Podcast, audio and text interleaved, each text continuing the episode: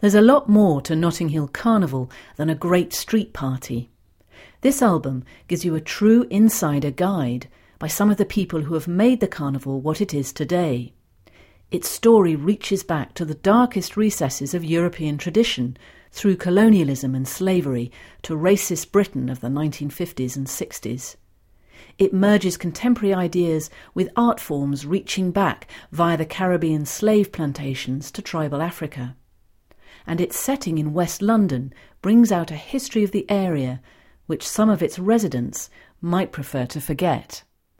The album also contains academic perspectives from Susie West, lecturer in heritage studies at the Open University, Hakim Adi, reader in the history of Africa and the African diaspora at Middlesex University, and Ruth Tompsett, visiting lecturer in carnival studies at Middlesex University. This material forms part of the Open University course AD 281 Understanding Global Heritage.